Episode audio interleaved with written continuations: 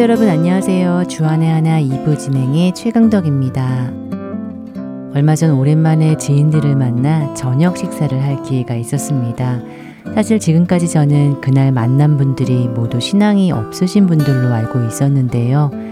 그런데 이야기를 나누다 보니 예전에는 교회를 다니시던 분들이었고 어떤 이유인지 몰라도 실망과 상처를 입어 지금은 교회를 떠나 계시다는 것을 알게 되었습니다. 언제나 그렇지만 그런 분들을 만날 때면 얼마나 안타까운가요? 그런데 그분들과 오래도록 이야기를 나누다 보니 그 안타까움이 2배가 되더군요. 그분들 각자 자신 안에 있는 채워지지 않는 무언가에 대한 목마름이 느껴졌기 때문인데요. 사실 그 목마름은 예전에 저도 하나님을 온전히 알기 전에 느꼈던 바로 그 목마름이었기에 누구보다 이해가 되었습니다. 목적이 없는 무언가에 대한 갈급함, 무엇으로도 채워지지 않는 허탄함, 알 수 없는 미래에 대한 불안감, 그리고 어느 누구에게서도 얻을 수 없는 위로와 만족. 그분들과 함께하는 내내 인간이라는 존재가 하나님이 아니고서는 희망이 없다는 것을, 그 어떤 것으로도 그 목마름을 채울 수 없는 존재라는 것을 절실히 느끼지 않을 수 없었는데요. 그럼에도 불구하고 어쩌면 인간은 그렇게 끊임없이 무언가를 향해 달려가는가요? 열심을 내며 나 스스로가 그 목마름을 채울 수 있다고 믿으면서 말입니다. 이런 생각을 하다 보니 예레미야서 2장에 하나님이 이스라엘 백성들에게 하신 말씀이 떠올랐습니다. 예레미야서 2장 11절에서 13절입니다. 어느 나라가 그들의 신들을 신 아닌 것과 바꾼 일이 있느냐? 그러나 나의 백성은 그의 영광을 무익한 것과 바꾸었도다. 너 하늘아, 이 일로 말미암아 놀랄지어다. 심히 떨지어다. 두려워할지어다. 여호와의 말씀이니라. 내 백성이 2가지 악을 행하였나니 곧 그들이 생수의 근원되는 나를 버린 것과 스스로 웅덩이를 판 것인데 그것은 그 물을 가두지 못할 터진 웅덩이들이니라. 예레미야가 살던 시대의 웅덩이는 이스라엘 백성들에게 매우 중요한 역할을 했다고 합니다. 실제로 고고학자들이 발견한 웅덩이만 해도 수천 개가 있다고 하는데요. 몇 달이고 비가 내리지 않는 사막 기후에 살기 때문에 그들은 이렇게 웅덩이를 파고 그 안쪽에 벽돌과 송진을 발라 빗물이 고이게 하여 사용했다고 합니다. 그러나 그렇게 만든 웅덩이는 종종 터져서 물이 새나가 버리기도 하고 또 물이 고였다 하더라도 썩거나 하는 경우가 잦았다는 것입니다. 그러니 아마도 그 시절 예레미야의 이 말을 들은 사람들이라면 깨끗한 물이 콸콸 넘치는 샘물이 있는데 어느 누가 그 옆에 그런 웅덩이를 또 파는 사람이 있겠냐고 반문을 하지 않았겠습니까? 누가 보아도 바보 같은 짓을 하는 것일 테니까요. 그러나 그 어리석은 자들이 바로 너희들 이스라엘 백성들이라고 하나님이 말씀하시고 계시는 것이지요. 생수의 근원 대신 하나님을 버리고 자기들 스스로 아무짝에도 쓸모없는 웅덩이를 파서 물을 마시겠다고 했던 어리석은 백성들. 그런데 가만히 이 말씀을 들여다보면 그 질책의 말씀이 비단 이스라엘 백성들에게만 하는 말씀처럼 들리지가 않습니다. 어쩌면 우리들에게도 이와 같은 모습이 있지는 않은지요.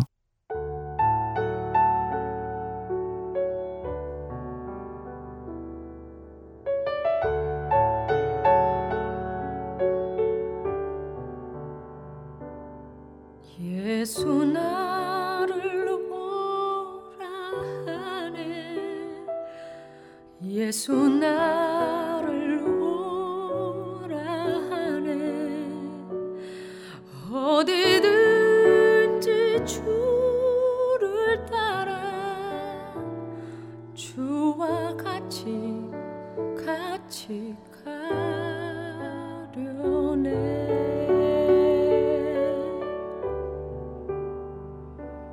주의 인도하심 따라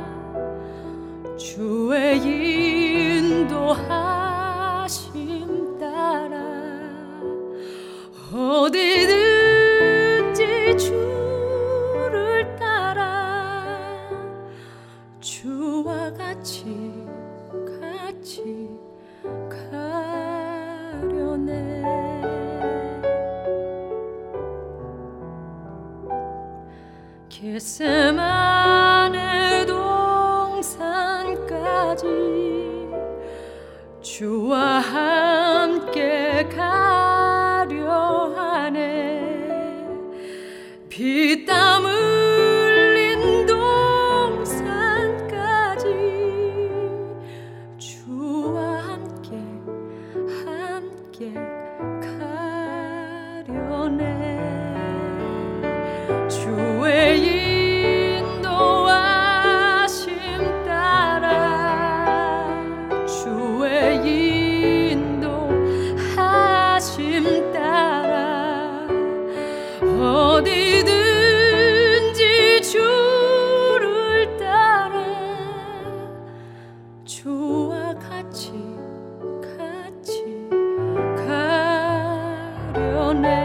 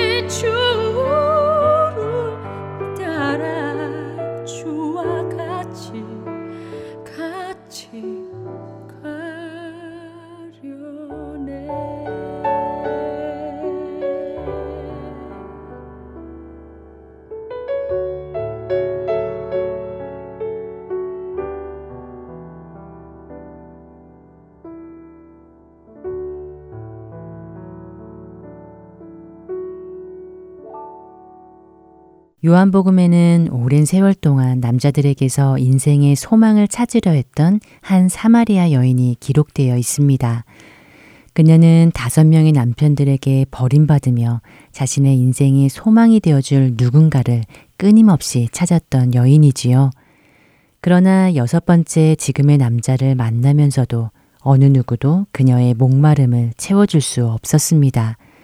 그들을 만날 때마다 가졌던 소망은 번번이 깨져 버렸었지요. 그녀의 5남편 5개의 우물은 하나같이 새고 말았습니다. 그 가운데 어느 것 하나도 그녀를 위해 오랫동안 물을 담아주지 못했던 것입니다. 요한은 예수님이 유대 지방에서 갈릴리 지방으로 가시던 중에 사마리아를 통과하여 지나가야 하셨다고 말합니다. 바로 이 여인을 만나주시기 위해서이었지요. 유대인들이라면 지나가지 않는 그 사마리아 땅을 굳이 지나시며 중동의 뜨거운 햇볕 아래에 걸음을 재촉하시며 예수님은 그녀를 찾아와 주신 것입니다. 그리고 그녀에게 다시는 마르지 않을 샘물을 말씀해 주십니다. 요한복음 4장 14절의 말씀이지요. 내가 주는 물을 마시는 자는 영원히 목마르지 아니하리니 내가 주는 물은 그 속에서 영생하도록 솟아나는 샘물이 되리라. 예수님을 만난 그녀는 이제 물동이마저 버려두고 동네로 뛰어들어가 사람들에게 우리의 생명 대신 예수님을 증거하였다고 성경은 기록하고 있습니다. 영원히 목마르지 않을 샘물이신 예수님을 만났기 때문이지요. 어쩌면 우리는 저마다의 웅덩이 하나쯤 가지고 있는지도 모르겠습니다. 우리는 하나님을 의지하는 대신 당장 내 앞에 보이는 배우자나 자녀를 의지하기도 합니다. 하나님보다 그들에게서 기쁨과 만족을 누리기도 하지요. 하나님을 신뢰하기보다 때로는 내 통장의 잔고를 더 신뢰하기도 하고 하나님보다 나의 능력을, 내가 이루어놓은 성공을 더 의지하기도 합니다. 어려움을 만날 때 하나님의 지혜를 구하기보다 나의 경험이나 지식을 더 믿기도 하고 나보다 더 많은 지식과 경험을 가진 전문가에게로 달려가기도 합니다. 물론 이런 것들이 그 자체로 반드시 나쁘거나 악한 것은 아니지요. 하나님께서는 때로 그런 것들을 사용하실 수도 있으십니다. 그러나 문제는 그것이 우리가 하나님 대신 의지하는 터진 웅덩이가 되고 있지는 않느냐는 것입니다. 생수의 근원 대신 하나님을 두고 고작 줄줄 새는 터진 웅덩이를 파고 있다면 이런 우리들의 모습을 보고 하나님은 얼마나 답답하실런지요.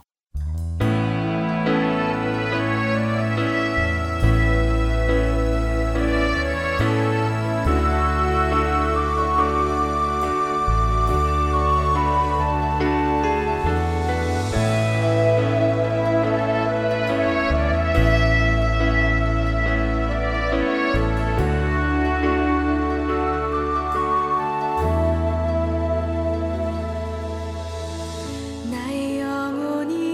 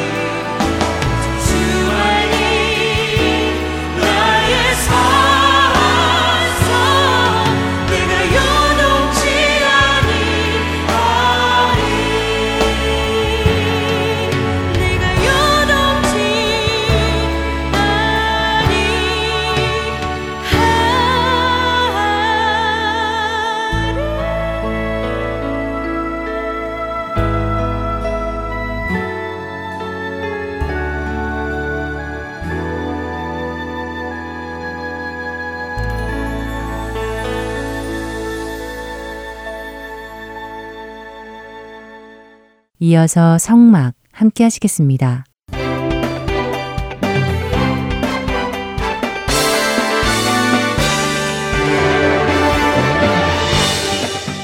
시청자 여러분 안녕하세요. 성막 진행의 민경훈입니다. 여러분 안녕하세요. 강승규입니다. 네, 지난 시간에는 언약계의 역사에 대해 조금 알아보았습니다. 네.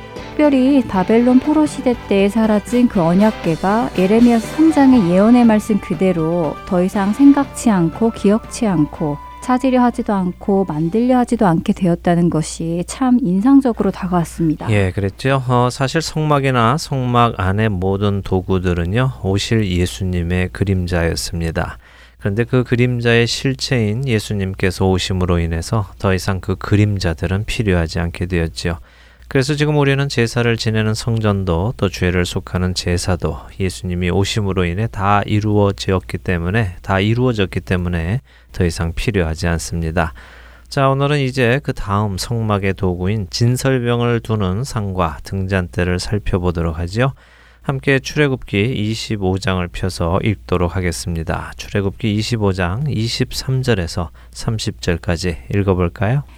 너는 조각목으로 상을 만들되 길이는 2규빗, 너비는 1규빗, 높이는 1규빗 반이 되게 하고 순금으로 싸고 주위에 금테를 두르고 그 주위에 손바닥 넓이만한 턱을 만들고 그 턱 주위에 금으로 테를 만들고 그것을 위하여 금고리넷을 만들어 그 네 발 위, 네 모퉁이에 달되 턱 곁에 붙이라. 이는 상을 멜 채를 꿰을 곳이며 또 조각목으로 그 채를 만들고 금으로 싸라. 상을 이것으로 멜 것이니라. 너는 대접과 숟가락과 병과 붓는 잔을 만들되 순금으로 만들며 상 위에 진설병을 두어 항상 내 앞에 있게 할지니라.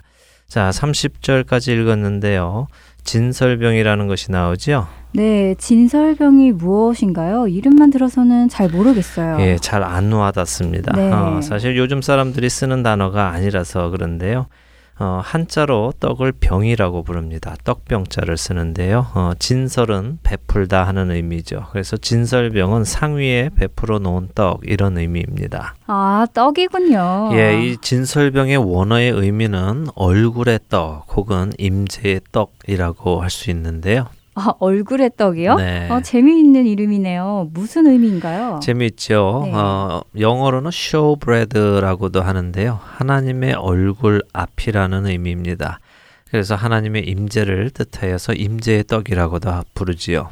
그런 의미였군요. 하나님의 얼굴 앞. 그래서 하나님의 임재를 뜻하는군요. 그렇습니다. 이 진설병은 누룩을 넣지 않은 빵 12개를 뜻합니다.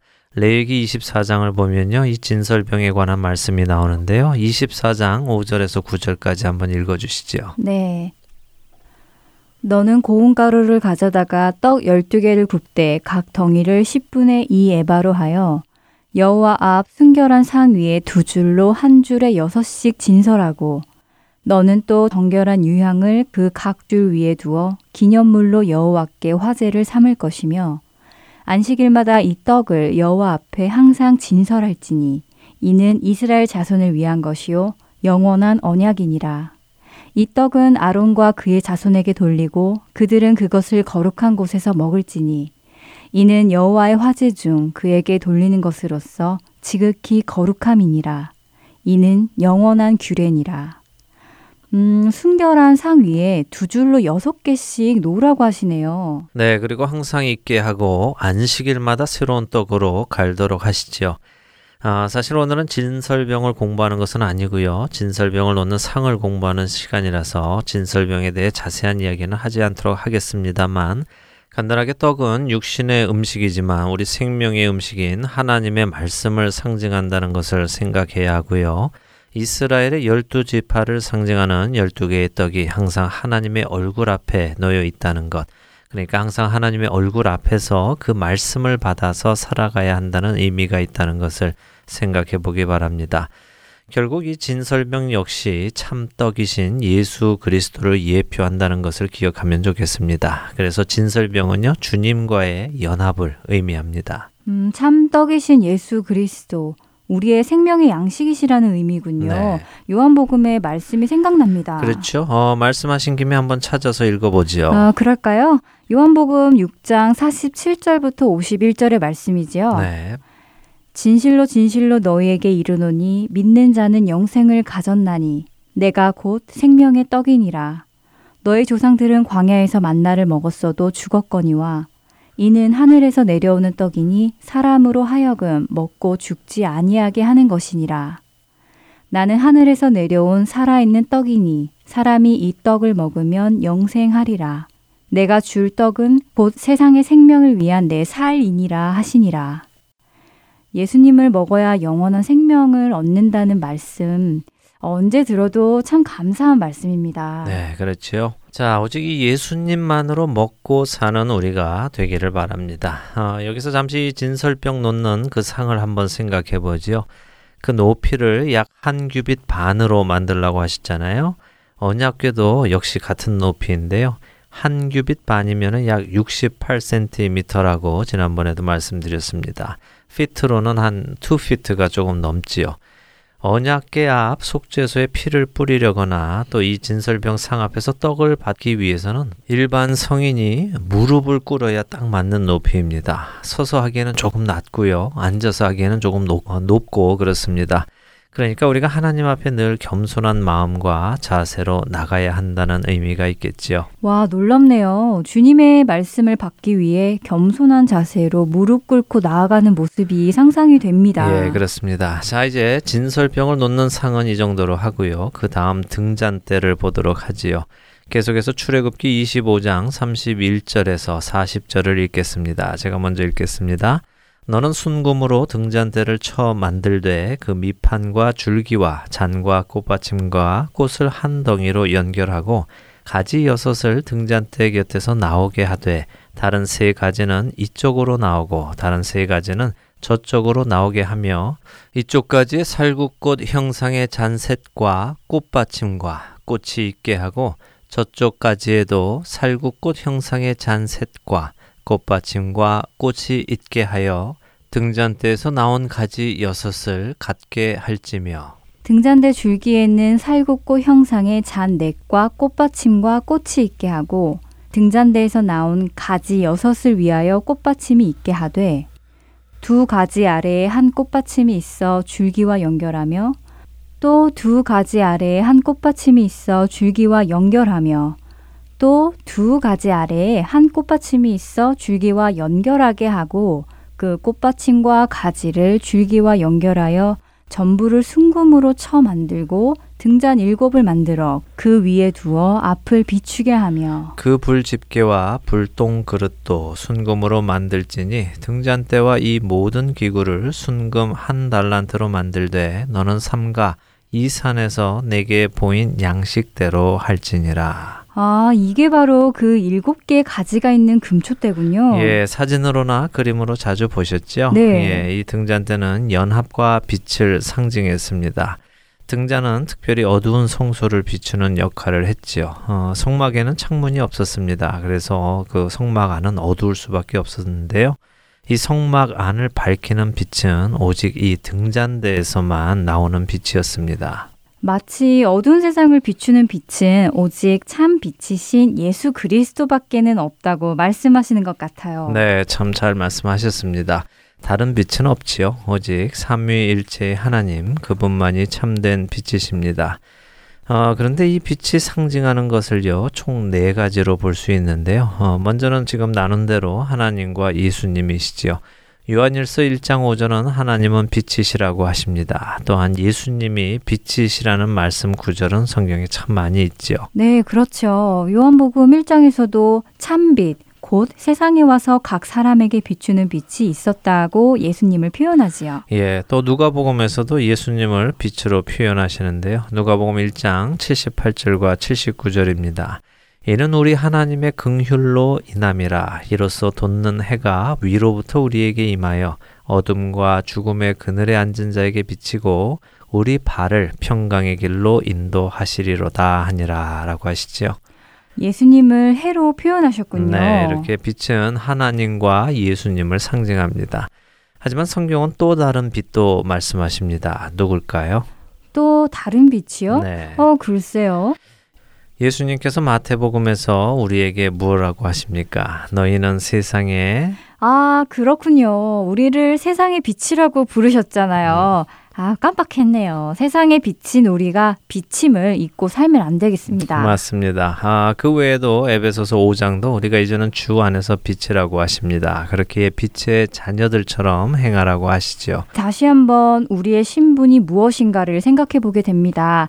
자, 그럼 네 번째는 무엇인가요? 예, 네 번째 빛이 상징하는 것은 바로 교회입니다. 요한계시록 1장에 보면 7 금촛대가 나오는데요. 그 촛대는 곧 7 교회를 뜻한다고 하시지요. 그렇네요. 결국 빛이신 하나님, 그 빛이 세상에 오신 예수님, 그리고 그 예수님을 통하여 주 안에서 빛이 된 우리들, 그런 우리들의 모임이 교회. 이 모든 것이 빛이었군요. 어두워져가는 세상에 빛으로 살아가야 한다는 것을 다시 한번 생각하게 됩니다. 네, 애청자 여러분들, 여러분들은 주 안에서 이미 빛이십니다. 어두운 세상을 비추어야 할 사명을 부여받았지요. 어두운 세상에서 그리스도의 빛을 비추시는 우리 모두가 되기를 바랍니다. 네, 오늘 성막 2가지 도구를 알아보았습니다. 진설병을 놓은 상과 빛을 비추는 등잔대를 알아보았습니다. 예수 그리스도를 양식으로 먹으며 빛을 비추며 살아가는 우리 모두가 되기를 바라며요. 성막 오늘 시간 마치겠습니다. 함께해 주신 여러분들께 감사드립니다. 저희는 다음 주에 다시 찾아뵙겠습니다. 안녕히 계십시오. 안녕히 계세요.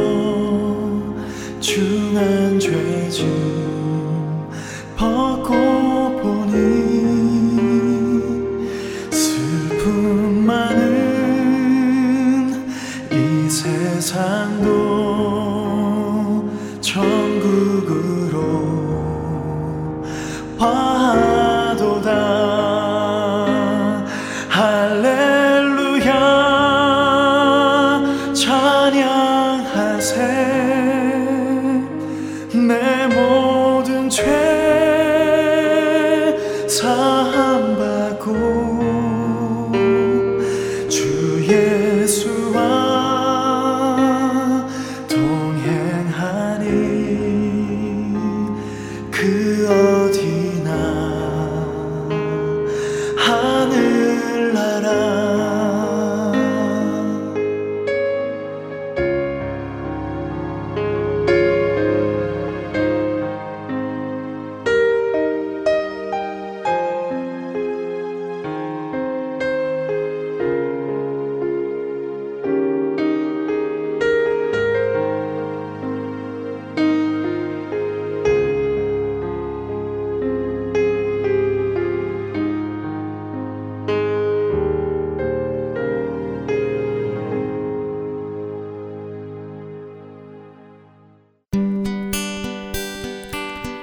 기쁜 소식 사랑으로 땅끝까지 전하는 하랜소.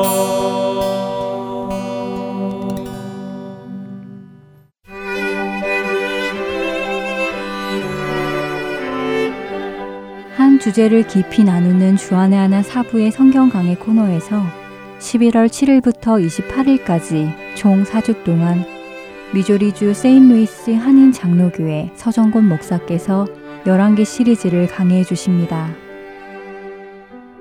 성경 강의 코너가 방송되는 주안의 하나 사부는 팟캐스트와 스마트폰 앱, 인터넷 홈페이지, 그리고 mp3 cd를 통해서 들으실 수 있습니다.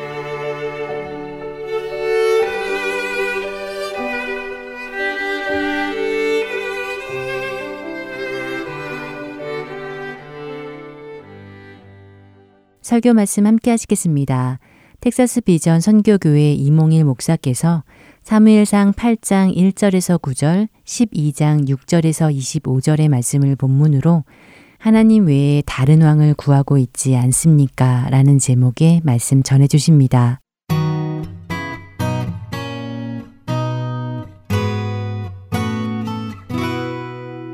그래서 장로들이 모두 모여 라마에 있는 사무엘에게 왔습니다. 장로들이 사무엘에게 말했습니다. 이제 당신은 늙었고 당신의 아들들은 당신처럼 살지 않습니다. 우리에게도 다른 나라들처럼 우리를 다스릴 왕을 세워주십시오. 사무엘은 장로들의 이 말을 기쁘게 여기지 않았습니다. 사무엘은 여호와께 기도드렸습니다. 여호와께서 사무엘에게 말씀하셨습니다. 백성들이 너에게 말하는 것을 다 들어주어라. 백성들이 너를 버린 것이 아니라 나를 버려 내가 그들의 왕이 되지 못하게 하려는 것이다. 백성들이 하는 일은 언제나 똑같다. 내가 그들을 이집트에서 데리고 나올 때부터 오늘날까지 그들은 나를 버렸고 다른 신들을 섬겼다. 그런데 그들은 똑같은 일을 너에게도 하고 있다. 이제 백성의 말을 들어주어라. 그러나 그들에게 경고하여라. 그들을 다스릴 왕이 어떤 일을 할지 일러 주어라.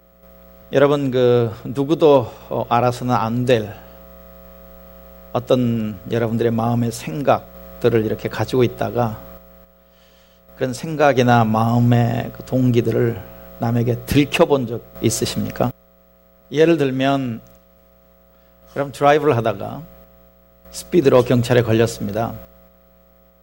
보통 스피드로 경찰에 걸릴 때의 우리의 마음과 동기와 태도를 보면 그냥 빨리 가고 싶은 겁니다. 텍사스 주정부에서 70마일, 75마일 해도 그건 내가 보기엔 너무 낮고 그렇기 때문에 나는 그것을 어겨서라도 가고 싶어 합니다. 그러다가 이제 경찰에 걸렸습니다. 걸렸을 때 여러분 솔직하게 내가 좀 빨리 가고 싶었습니다.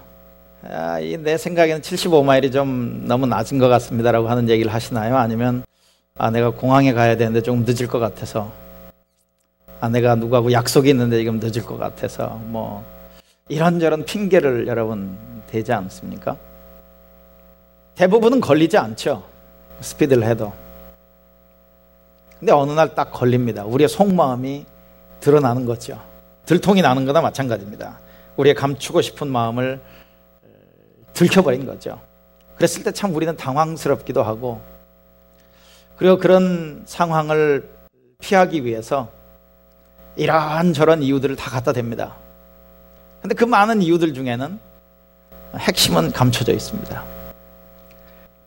그리고 그런 익스큐즈를 댈 때, 그런 변명들을 댈 때 사람들은 속아 넘어갑니다. 물론 폴리스나 스테이트 트루퍼들은 속아 넘어가지 않습니다.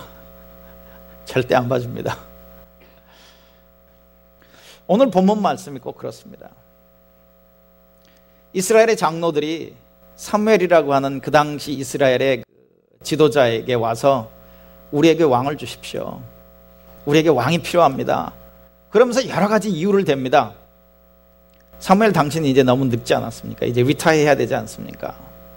그리고 당신이 위타해를 준비를 해서 당신 자식들을 지금 이스라엘의 지도자로 세웠는데 걔네들 삶을 보십시오. 엉망진창이지 않습니까? 걔네들 지금 뇌물 받아먹죠? 뇌물 받아먹다 보니까 자기들이 해야 할 마땅한 공의로운 공정한 재판을 못하고 있죠. 이래가지고 되겠습니까? 그래서 우리가 하나의 방법을 생각했습니다. 우리에게 왕이 필요합니다. 우리에게 왕을 주십시오. 당신이 그동안은 이스라엘을 잘 다스렸는데 당신 이유를 보니까 당신은 더 이상 이제 영적인 능력도 없고 나라를 잘 이끌어갈 만한 능력이 없어 보이고 당신 아들들도 뭐 싹수가 노랗고 도저히 안 되겠습니다. 더더군다나 우리는 지금 암몬 족속이라고 하는 그 족속이 우리를 쳐들어와가지고 우리가 또 다른 위기에 직면해 있습니다. 이 위기를 극복해줄, 이겨내게 해줄 우리에게 지도자가 필요합니다. 우리에게 그래서 왕을 주십시오라고 이렇게 얘기를 해요. 너무나도 맞는 이야기입니다. 여러분이 오늘 본문을 보시면 8장 1절부터 이렇게 쭉 보면요, 사무엘은 정말 나이가 들었어요. 이제 위타이어를 해야 될 때가 됐습니다. 그리고 당신이 지금 후계자로 세운 사람들 보니까 너무 엉망입니다. 당신 같지 않습니다. 여러분 너무나도 말이 되잖아요. 사무엘은 위타이어할 때가 됐고 사무엘의 아들들은 엉망진창이고 더더군다나 지금 국가적인 위기에 직면해 있는 것이죠. 암몬 족속이라고 하는 게 이스라엘을 공격하고 있으니까 국가가 망하느냐 망하지 않느냐 어떤 아주 큰 위기에 지금 직면해 있기 때문에 그 상황 속에서 우리를 위기에서 건져줄 왕이 필요합니다. 왕이 필요합니다. 그 왕을 우리에게 임명해 주십시오라고 얘기했을 때 너무나도 합리적이고 시의적절하고 논리적인 그런 이유를 대면서 왕을 요구하고 있는 것 같아요. 근데 하나님은 그들이 제시하고 있는 표면적인 이유를 보지 않고 그들의 마음 깊숙이 박혀있는 그들의 악을 보셨습니다. 저들이 정말 진정한 왕, 그들을 위기에서 건져줄 사람이 필요한 게 아니라 사실은 저희들이 나를 버린 것이다. 하나님께서 그렇게 얘기해요. 저들이 나를 버려서 왕이 되지 못하게 하는 것이다. 그게 그들의 진짜 이유다. 그게 그들의 진짜 이유다. 이스라엘의 장로들이 사무엘에게 와서 되는 여러 가지 이유가 너무 합리적이에요. 여러분, 당신 늙지 않았느냐? 맞죠? 틀립니까? 당신의 아들 때 엉망진창이지 않느냐? 맞잖아요. 그 다음에 암몬 족속이라고 하는, 여기 지금 8장에 나오지 않은데 이제 12장을 보면 사무엘의 고별 설교에 이 문제를 또다시 한번 사무엘이 언급을 합니다. 거기를 보면 암몬이라고 하는 나라가 침공을 했어요. 그러니까 국가적인 위기죠. 다 맞아요. 그럼에도 불구하고 하나님은 노노노노, 그게 너희들 진짜 이유가 아니야. 너희들의 진짜 이유는 내가 싫은 거야. 나를 원치 않는 거야. 너희들이 왕이 되기를, 내가 너희들이 왕이 되는 걸 원치 않는 거야. 내가 너희들의 지배자, 너희들의 통치자, 너희들 다스리는 자, 너희들 돌보는 자, 너희들을 구원해주는 자, 너희들을 인도해주는 자로 너희들이 나를 인정하려고 하지 않은 것, 그게 너희들의 진짜 이유야. 지금 그렇게 얘기를 한단 말이죠. 7절에 이렇게 얘기합니다. 여호와께서 사무엘에게 말씀하셨습니다. 백성들이 너에게 말하는 것을 다 들어줘라.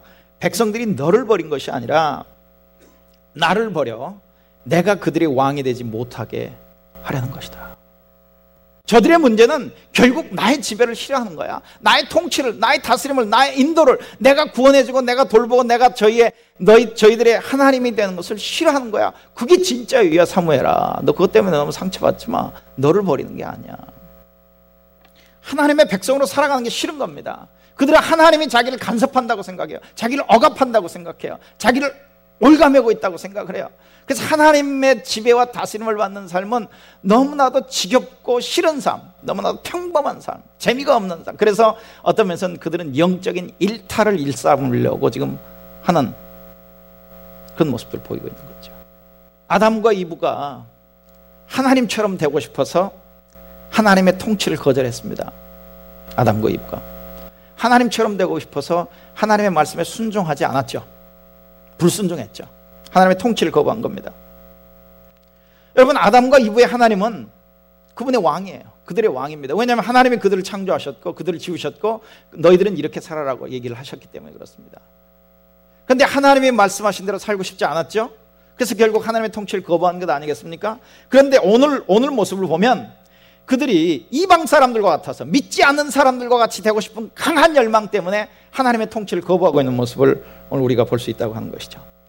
여러분, 우리는 감추고 싶어 하는데요, 하나님은 우리의 감추고 싶은 이야기들을 이렇게 드러내시는 이야기가 성경에 이렇게 나와요. 히브리서 4장을 보면 이런 말씀이 있습니다. 하나님의 말씀은 살아있고 힘이 있습니다. 양쪽에 날이 선 칼보다도 더 날카로워서 우리의 혼과 영과 관절과 골수를 쪼개며 마음속에 있는 생각과 감정까지 알아냅니다. 하나님 앞에 숨길 수 있는 것은 아무것도 없습니다. 모든 것이 다 드러나기 때문에 그분 앞에서 우리의 모든 것을 보여드려야 합니다. 네, 하나님의 말씀을 통해서 이렇게 드러내실 때 하나님, 이것도 있고 저것도 있고 이 이유 때문에 저 이유 때문에 자꾸 핑계대고 돌아가지 말고 하나님 앞에 솔직하게 인정하는 모습이 우리에게 필요하지 않겠습니까? 근데 이스라엘 백성들요, 하나님께서 그렇게 얘기하셨는데도 절대 굽히지 않습니다. 하나님의 다스림 아래, 하나님의 인도하심 아래에 있는 것을 싫어하는 우리들의 모습을 아신단 말이죠. 그리고 하나님 그것을 악이라고 얘기합니다. 그래서 여러분 12장에 가면 이제 사무엘이 고별 설교를 해요. 이때는 이제 리타이어를 하고 후계자를 세워놨지 않습니까? 그러다가 조금 더 있다가 이제 완전히 리타이어를 하죠. 예. 은퇴식에서 이제 고별 설교를 합니다. 이스라엘 백성들의. 근데 그 고별 설교를 할 때 지금 이스라엘 백성들이 왕을 구하는 이야기를 다시 한번 꺼내요. 다시 한번 꺼내서 다시 한번 짚고 넘어갑니다. 이렇게 얘기합니다. 12장 17절을 보면 이렇게 얘기해요. 지금은 비를 거두어 드린 때요, 내가 여호와께 기도하려 천둥과 비를 보내달라고 하겠소. 이제 여러분은 왕을 달라고 요구한 것이 여호와께 얼마나 나쁜 일이었나를 알게 될 거예요. 왕을 구하면서, 다른 나라와 같은 왕을 구하면서 지금까지 그들의 왕이 되어왔던 여호와 하나님을 거부한 겁니다. 외면해버리는 거예요. 싫다고 하는 겁니다. 더 이상 당신은 우리의 왕이 될 수 없습니다라고 폐위시켜버리려고 했던, 그게 그들에게는 굉장한 악이었다고 하는 것이죠. 그리고 그것을 사무엘이 다시 한번 지금 지적하고 있어요. 얼마나 그게 여러분 하나님 앞에 악이었는지 아십니까? 다른 말로 얘기하면 우리가 잘못을 할 수 있어요. 여러분 성적인 타락을 저질 수도 있고, 우리가 뇌물을 받고 불공정한 재판을 할 수도 있고, 우리가 생각하는 모든 죄악된 행동들을 할 수 있습니다. 그런데 그 죄악된 행동들보다 더 근본적으로 하나님 앞에 악한 것이 하나님을 거부하고 있다는 거예요. 12장 20절에도 또 이렇게 얘기해요. 사무엘이 대답했습니다. 두려워하지 마십시오. 여러분이 나쁜 일을 하였지만, 또 한 번 지적하죠. 어떤 나쁜 일을 했습니까? 왕을 구하는 나쁜 짓을 한 겁니다. 네. 19절에도 또 이렇게 얘기해요. 그랬더니 백성들이 인정을 합니다. 당신의 종인 우리를 위해 당신 하나님 여호와께 기도드려 주십시오. 우리를 죽게 내버려 두지 마십시오. 우리는 많은 죄를 지은 데다가 왕을 구하는 죄를 더하였습니다. 한번 여러분 오늘 이 시간에 정말 한번 진지하게 자기 자신에게 한번 질문을 해보십시오. 나는 정말 하나님의 다스림을 환영하고 있는가? 그걸 기뻐하고 있는가? 그분이 나의 왕이심을, 그분이 나의 통치자이심을, 그분이 나를 다스리시는 분임을, 그분이 나를 인도하시는 분임을, 그분이 나를 구원하시는 분임을, 그분이 나를 보호하시는 분임을 내가 인정하고 내 삶에서 정말 그분의 다스림 안에 내 삶 전체를 내어주기를 정말 기꺼이 원하고 있는가? 아니면 지금 수많은 익스큐즈를 대가면서 아니요 주님 잠깐만요, 아니요 저래서요, 저래서요, 이래서요, 저래서요 그러고 있는 것은 아닌지.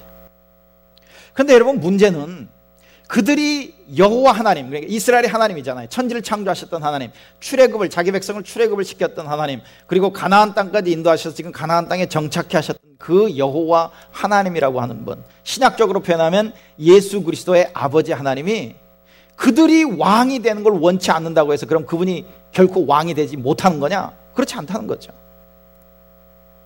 성경을 보면 하나님이 천지를 창조한 때부터 지금까지 계속 그분은 왕이셨어요. 이스라엘 다스리는 분이었단 말이죠. 이스라엘 인도하셨던 분이에요. 이스라엘 수많은 위기에서 건져내신 구원의 하나님이셨다고 하는 것이죠. 12장 한번 읽어볼까요? 이렇게 얘기를 합니다. 12장 6절부터 한번 읽어볼게요. 한번 들어보십시오. 사무엘이 또 백성에게 말했습니다. 여호와께서 모세와 아론을 세워 여러분의 조상을 이집트에서 이끌어내셨어. 여러분 그 출애굽이라고 하는 건, 이집트에서 이끌어낸 사건이라고 하는 것은요, 이스라엘 백성들이 잊을 수 없는 사건입니다. 잊어서도 안 되는 사건이고요. 그리고 그 출애굽, 애굽이라고 하는 강력한 힘 아래 있었던 그 자기 백성을 이끌어내셨던 그 하나님은 그 이끌어내신 목적이 뭐냐면, 나는 너희들이 하나님이 되고 너희들은 나의 백성이 될 것이다라고 하는 그 목적 때문에 하나님이 그들을 구원해내셨거든요. 이끌어내셨거든요. 그러니까 출애굽 사건을 언급할 때마다 뭐가 되냐면 하나님과 이스라엘 백성들의 관계가 형성이 되는 겁니다. 나는 너희들의 왕이고 너희들은 나의 백성이다. 그렇다면 너희들은 나의 지배와 나의 다스림을 받아야 한다. 이게 그들의 그 어떤 그 삶의 목적인 것이죠. 이스라엘 국가의 존재 목적인 겁니다. 그래서 사무엘이 또 이 얘기를 꺼내요. 근데 하나님도요, 틈만 나면 출애굽기 얘기를 합니다. 그만큼 이스라엘 백성들은 그게 중요한 문제이거든요. 그들의 근본으로 돌아가는 일이거든요. 그들의 신분, 그들과 하나님과의 관계를 알리는 데 있어서 출애굽만한 사건이 없는 겁니다. 자 보세요. 이렇게 얘기합니다. 야곱이 이집트에 들어간 후에 야곱의 자손들은 여호와께 도와달라고 부르짖었어. 그래서 여호와께서는 모세와 아론을 보내주셨어. 모세와 아론은 여러분의 조상을 이집트에서 이끌어내어 이곳까지 인도하셨어. 하나님은 그들의 하나님이 되기를 한 번도 포기해 본 적이 없으신데 이스라엘 백성들이 끊임없이 하나님 나라 백성이 되기를 포기하는 예가 자주 반복되어 나오고 있다고 하는 것이죠. 그런데 여러분, 이들이 왕을 구하는 이유가 있습니다. 왕을 구하는 이유가 주위의 나라들과 같아지고 싶었습니다. 하나님 나라 백성이 세상 사람들과 같아지고 싶어한 이유, 그 이유 때문에 그들이 왕을 구하고 있는 모습을 볼 수 있어요. 한번 볼까요? 그게 두 번이나 나옵니다. 8장 5절에 보면 이렇게 됩니다. 처음에 장로들이 사무엘을 찾아서 이렇게 얘기해요. 이제 당신은 늙었고 당신의 아들들은 당신처럼 살지 않습니다. 우리에게도 다른 나라들처럼 우리를 다스릴 왕을 세워주십시오. 다른 나라들처럼, 다른 나라들처럼. 자, 20절을 보면 또 이런 얘기가 나옵니다. 왕이 있으면 우리도 다른 모든 나라들과 같게 됩니다. 우리 왕이 우리를 다스릴 겁니다. 왕이 우리와 함께 나가서 우리를 위해 싸울 겁니다. 그러니까 그들이 왕을 요구하는 이유가 첫 번째는 하나님을 외면하는 것이죠. 하나님을 거부하는 겁니다. 하나님이 그들의 왕이 되는 것을 거부하는 것이지만, 둘째 이유는 우리도 다른 나라와 같아지고 싶습니다. 그런데 여러분, 하나님이 하나님 나라 백성에게 요구했던 첫 번째 요구사항이 뭔지 아십니까? 너희들은 달라야 한다는 거였어요. 너희는 세상 나라와 달라야 한다는 겁니다. 너희들은 세상 사람들이 살아가는 삶의 방식하고 달라야 한다는 거였어요. 그걸 다른 말로 얘기하면 거룩이라고 표현합니다. 거룩. 그래서 여러분, 레위기 19장 2절에 이런 얘기가 나오죠. 내가 거룩하니 너희도 거룩하라. 여러분, 레위기를 읽어보면 참 힘듭니다. 그렇죠? 그래서 성경을 잘 읽어보겠다고 생각하는 사람들 레위기 와서 이렇게 걸림돌이 돼가지고 스킵하자니 참 찝찝하고 안 스킵하자니 넘어갈 수 없고, 이게 참 힘든 부분이 레위기예요. 근데 그래서 레위기에 나오는 모든 내용은요, 너희들은 하나님 나라 백성이니까 너희들은 이렇게 살아가라. 너희들이 이렇게 살아가야 하는 것은 너희 주위의 나라들과는 다른 삶의 방식으로 살아가는 것이다. 지금 그렇게 얘기를 하고 있는 거거든요. 그러니까 하나님이 출애굽을 시켰어요. 애굽에서 자기 백성을 이끌어내셨습니다. 그리고 하나님이 자기 백성에게 이렇게 얘기하셨어요. 나는 너희 하나님이 되고 너희는 나의 백성이 돼야 된다. 그런데 나의 백성으로서는 너희들은 정말 주위의 나라들과 이 세상 나라들과는 다른 삶을 살아가야 한다. 그게 첫 번째 요구 조건이다. 이렇게 얘기를 하셨거든요. 그래서 여러분, 십계명을 주고 또 다른 많은 율법을 주셨는데, 그 율법을 주셨던 핵심이 뭐냐면 너희들은 하나님 나라 백성으로 하나님 나라 백성답게 살아가라는 그런 요구였거든요. 그런데 지금 이스라엘 백성들이 이 시점에서 뭘 요구하고 있습니까? 아니요, 우리는 하나님 나라 백성으로 다르게, 구별되게, 차별된 삶을 살아가고 싶지 않습니다. 우리도 제자들하고 똑같은 삶을 살아가고 있습니다라고 요구하고 있으니 하나님이 얼마나 답답하시겠냐는 말이죠. 신명기 7장 6절 같은 데 보면, 여러분, 신명기는 출애굽을 해서 광야를 지나다가 이제 하나님이 약속하신 가나안 땅에 들어가기 바로 전에 모세가 다시 한번 이스라엘 백성들이 설교하는 내용이죠. 거기에 보면 이렇게 돼 있어요. 7장 6절에 당신들은 주 당신들의 하나님의 거룩한 백성이요, 주 당신들의 하나님이 땅 위에 많은 백성 가운데서 선택하셔서 자기의 보배로 삼으신 백성이기 때문입니다. 그러니까 그 주위에 있는 나라들과는 다른 삶의 모습으로 살아가야 한다는 것이죠. 저와 여러분이 지금 그리스도인이라면, 예수 그리스도를 믿는 그리스도인이라면, 하나님 나라 백성이라면 지금 저와 여러분이 하는 얘기가 똑같은 거예요. 이 세상 사람들과 하등에 구별되지 않는 삶의 모습으로 살아가고 싶습니다. 하나님, 제발 좀 그렇게 살아가고 싶으니까 그대로 좀 놔두세요. 그렇게 좀 허락해 주세요라고 얘기하는 것과 마찬가지예요. 여러분, 여러분의 삶이 믿지 않는 사람들의 삶과 어떤 면에서 이렇게 구별이 됩니까? 어떤 면에서 여러분 다릅니까? 여러분, 성공에 대한 정의가 이 세상 사람들과 혹 다릅니까? 왜 그리스도인들은 결혼 생활에서 신실함을 지켜야죠, 서로가? 뭐 그런 얘기 하지 않습니까? 세상의 이혼율도 50%, 그리스도인들의 이혼율도 50%. 그게 정확한 통계인지 모르겠지만, 왜 젊은 사람들은 왜 성적인 순결함을 지켜야 하는 것이죠? 세상은 그렇지 않는데 왜 우리 그리스도인들은 힘없고 가난한 사람들을 위해서 정의를 구해야 하는 것이죠? 아니면 무시되고 소외된 자들에게 왜 긍휼히 여겨야 하는 겁니까? 그들 짓밟지 않고, 그들 무시하고 외면하고 깔보지 않고 왜 그들을 긍휼히 여기고 불쌍히 여겨야 합니까? 왜 우리들은 오락보다는, 이 세상의 어떤 즐거움보다는 왜 예배를 더 중시하는 거죠? 하나님이 자기 백성을 애굽에서 이끌어내가시고 시내산에 딱 세우신 다음에 이런 얘기를 하셨어요. 이제 너희가 정말로 내 말을 듣고 내가 세워준 언약을 지키면 너희는 모든 민족 가운데서 나의 보물이 될 것이다. 온 세상이 다 나의 것이다. 그러므로 너희는 내가 선택한 백성이 되고 너희의 나라는 나를 섬기는 제사장 나라가 되고 너희는 거룩한 민족이 될 것이다. 거룩한 민족이 될 거예요. 그런데 여러분, 이 말의 의미가 어떤 거냐면요, 너희들이 거룩하면, 너희들이 내 백성으로 거룩한 삶을 살아가면 내가 그것을 이용해서 이 세상을 나에게로 불러오는 일에 사용할 거다, 그렇게 얘기를 하세요. 그런데 지금 이스라엘이 그걸 포기한 겁니다. 이방 나라와 같이 되고 싶다, 이방 나라와 같이 되고 싶다. 여러분, 여러분 마음에도 그런 생각을 품고 계시지 않습니까? 겉으로 보기에는, 아니면 주일 예배의 모습을 보면 우리는 그리스도인인데 우리가 삶을 살아가고 있는 삶의 방식은 철저하게 세상적이고 싶은, 하나님은 이스라엘 백성들이 왕을 요구했을 때 그들의 그 중심, 그들의 숨겨진 의도를 정확히 하나님 보셨고요, 그 왕을 요구하는 그들의 배경에는 세상을 담고 싶어 했던 그들의 아주 강렬한 열망이 그들 속에 있었던 모습을 볼 수 있습니다. 그럼에도 불구하고요, 하나님은 이 백성을 포기하지 않으시는, 참 한편으로는 이해가 안 되고요 한편으로는 너무나도 감사한 하나님의 모습을 오늘 우리가 볼 수 있습니다. 12장을 가면 이렇게 얘기해요. 12장 22절에 그렇게 왕을 요구해서 이방 나라, 세상 나라들과 같이 되고 싶어 했던 하나님의 백성들에게 다시 한번 하나님이요, 또 다시 한번 오퍼를 합니다. 이렇게 얘기해요. 12장 22절 한번 제가 읽어볼게요. 여호와께서는 자기 이름을 위해서 자기 백성을 버리지 않을 것이요, 그분은 여러분을 자기 백성으로 삼으실 것을 기뻐하고 계시오. 오직 여호와만을 두려워하시오.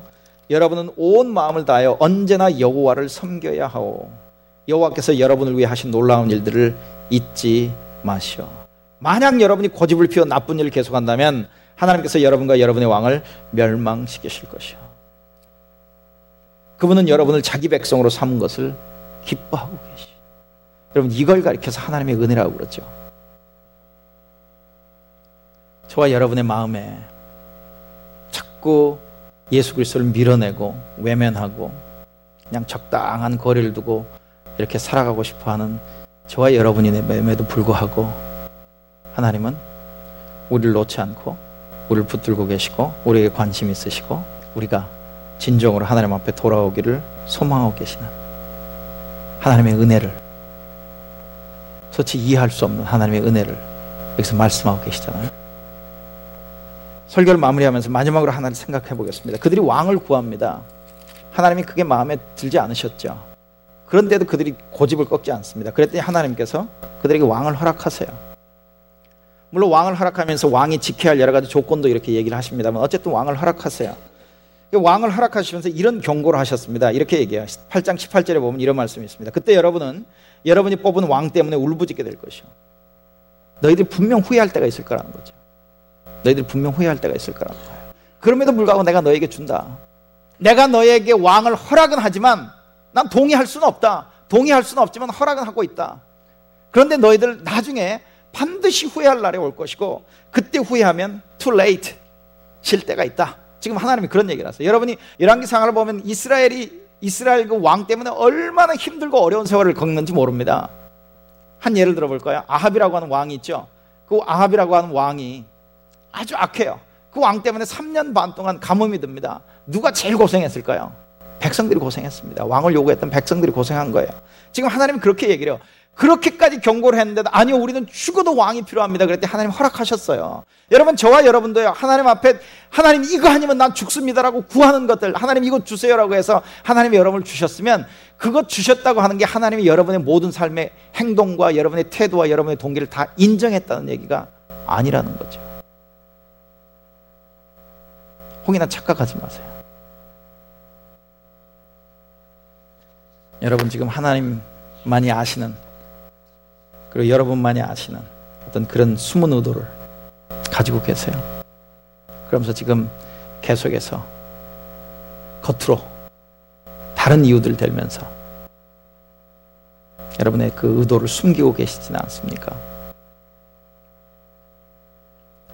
여러분, 하나님의 자녀가 되었는데, 하나님의 백성이 되었는데 아직도 여러분의 속에는 세상을 닮고 싶어하는, 세상을 따라가고 싶어하는, 세상의 인정을 받고 싶어하는, 오히려 세상보다 더 세상적이고 싶은 강렬한 욕망을 가지고 계시지 않으세요? 혹 하나님 앞에 간절히 구했는데 하나님이 주셨다면 그걸로 여러분, 아, 하나님이 나를 인정하셨고 나를 의롭게 보셨고 하나님이 기뻐하셨다라고 혹은 착각하지 않기를 바랍니다.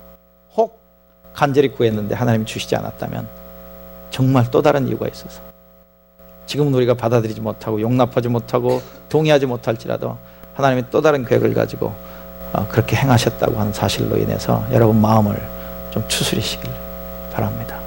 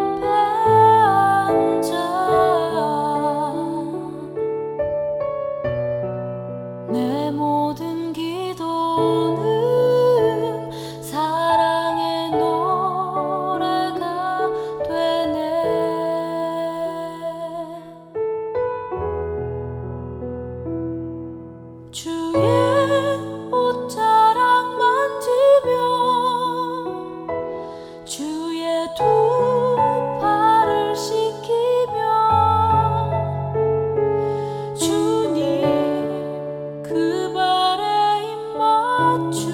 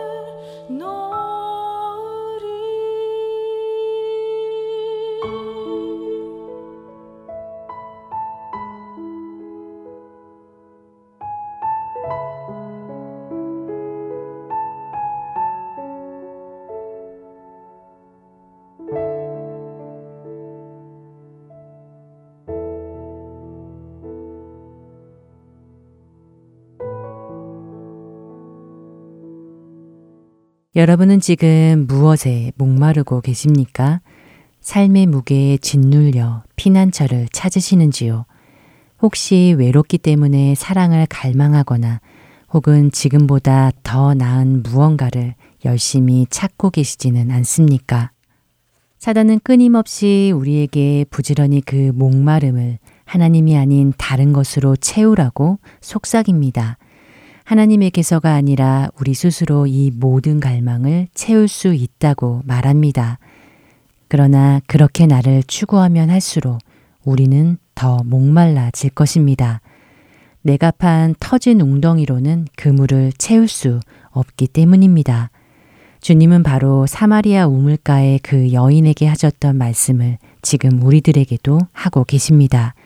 내가 주는 물을 마시는 자는 영원히 목마르지 아니하리니 내가 주는 물은 그 속에서 영생하도록 솟아나는 샘물이 되리라. 요한복음 4장 14절의 말씀입니다. 영원히 목마르지 않을 물, 영생토록 솟아나는 샘물이신 주님만을 찾고 그 안에서 참 생명을 누리는 우리 모두가 되기를 바라며 주안의 하나 2부 여기에서 마치도록 하겠습니다. 지금까지 구성과 진행의 최강덕이었습니다. 안녕히 계세요.